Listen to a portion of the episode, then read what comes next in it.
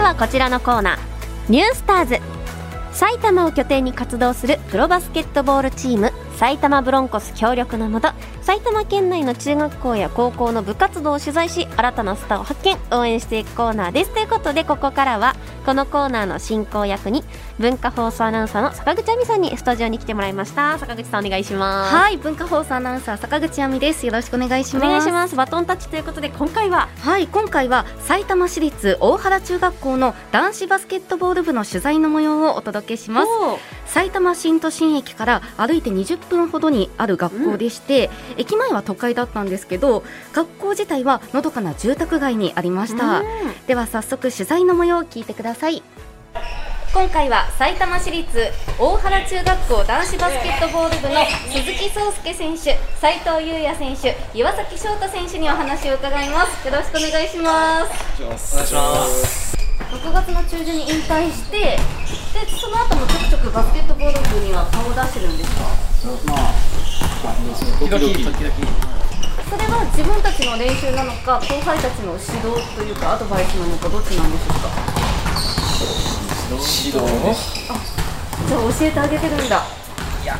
プレーで見せる。おあ今もじゃあ一緒にプレーしながら教えてるっていう感じなんですそうですね。今バスケットボール部は何人ぐらいいるんでしょうか三年生でいて、二十一です。 21人その3年生元キャプテンの鈴木君から見て後輩たちはいかがですかちょっと不安です。もうどういうところがえーなんか勉強とか、ちゃんと考えることが多くて、あと、いや、すごい、うるさい子たちがいっぱいいて、じゃあバスケの面じゃなくて勉強面とかで心配そう、なんか、普通に生活とか、試合とかは全然できるんですけど、練習とか、なんかちゃんとうまくはいということで、うん中学3年生の鈴木壮介選手斉藤優也選手岩崎翔太選手にお話を伺っていますはーい3年生は6月に引退したばかりということで、まあ、今も時々部活には顔を出しているそうなんですねそして後輩たちの不安なところ、うんまさかのバスケじゃなくて、まあ、勉強や生活面ということで、なんかこういいお兄ちゃんという感じがしますよね部。活やってるとね勉強との両立大変ですもんね、そうなんですすよで、まあ、3人が言っていたように、うん本当にみんな元気いっぱいなんですよ。うんであのインタビューの声がちょっと聞き取りづらいぐらい本当に練習に活気がありましたもう常に全力でプレーというような感じでした。じゃあ1、2年生は部活頑張ってたんですね。そうなんですよで3年生も含めてバスケ部は結構学校のムードメーカーだそうでうんまあ、鈴木くん岩崎くんはドブロックのネタとかを披露したりしているそうなんですバスケ部はもはういイケてるグループってことですね。 まあでもモテてるのって聞いた らうモテーんみたいな感じではあったんですけど、何ちゅう質問してるんです かじゃあちょっとこの話の流れで、はい続いて部活内で流行っていることを聞いてみました、 うん。いや、これはしてないよ。俺はしてないよ。俺はしてないよ。してるなこれはいや、してないんですよ。いや、特にこの子たちが。えなんだそんな浮いた話みんなある感じなのえ結構今までの芝居ではあんまりなかったちょっと感じですよ過去過過去栄光です結構なんかあいいからあっちからその告白してきたあこっとちかがら告白してきたあります小学生の頃とか結構あってえめっちゃモテてるやんえバスケ部ってモテるのいやモテないですいや、モテてるじゃない。いいな、じゃあ、3人は今、まあ、付き合ってる人はいないってことですけど、好きな人、気になってる人はいるんですか鈴木君はいない。斉藤君はいないです岩崎君はいないですねいるな、これは。これはいるな。いないですいや、でも楽しそうですね、本当に。楽しいです結構楽しいですはい、ということで、恋バナが流行っているそうです。いや、いい、なんかティーンエイジャーって感じ。なんか青春だなっていう感じですまあよ 青春ね。時代ってさ、なんであんな恋しかすることないんだろうね。 なんていうのなんか、もっとやることあるだろうって思って たけどさ今の結構名言ですよ。じゃで恋もしそうじゃなかいすることない。なんかそうじゃないなんかそれが、んなんていうの別に実るとかあまあまあじゃなまあまあくまあてなんはかい誰々が好きみたいなさ、なんであんな話ばっかしてんだろうねもう恋バナでそうそうマックで34時間過ごせましたもんねそうそう なんかさなんていうのその何も実ってなくてさ今思うと片思いなのにマックで3時間行けたそうそう行けますよねなんでなんなんだろういやで片も思いで3時間行けるってすごいよね今思柴う田とさんでも中高女子校だからあんまりそういう恋バナあとそかうだからなんか2パターンに分かれてて、うんうん本当にその2次元が好きな子と、いはいはなんかめっちゃイケてるグループの子とかは、うんやっぱ彼氏がいたからあその子の話とかを聞いて、はいはいえみたいなそういう世界があるんだそうとそうなんか進んでるみたいな感じだったかなまあでも二次元でも確かに恋バナというかえそうだよそうだよ、できてましたよね、うん、だあのって人らか本っこ当いにい好ときかだったから確かにわかりますでもこの大原中学校、うんうん結構恋愛がオープンな学校だそうで、カップルは手をつないで帰ったりもうあとみんななんかあいつとあいついい感じやなとかへーあの子があの子に告白したそうだよラとブコかメじゃんそうみんな把握してへてーだからあなのんか冷やか学校されたりしないのあんまりしないみたいで驚愕ってあそうなんだあ私の学校はまあ共学でヒューヒューみんな言ってたんで、みんな結構こそこそ一緒に帰ったりしてたんですけど大原中学校はオープンなんですよ今時でみんな学校の恋愛関係すごく楽しそうに教えてくれるのいでやそれは欲しいよね私もこの大原中学校の恋愛相関図かなり詳しくなり ましたマジか 韓国ドラマみたいなねなんですうよんうんさあということで最後に元キャプテンの鈴木選手から後輩たちへメッセージをいただきました練習とかその、まあ勉強もそうだけどそういうことが結構たくさんあると思思うけどやっぱ乗り越えていくからやっ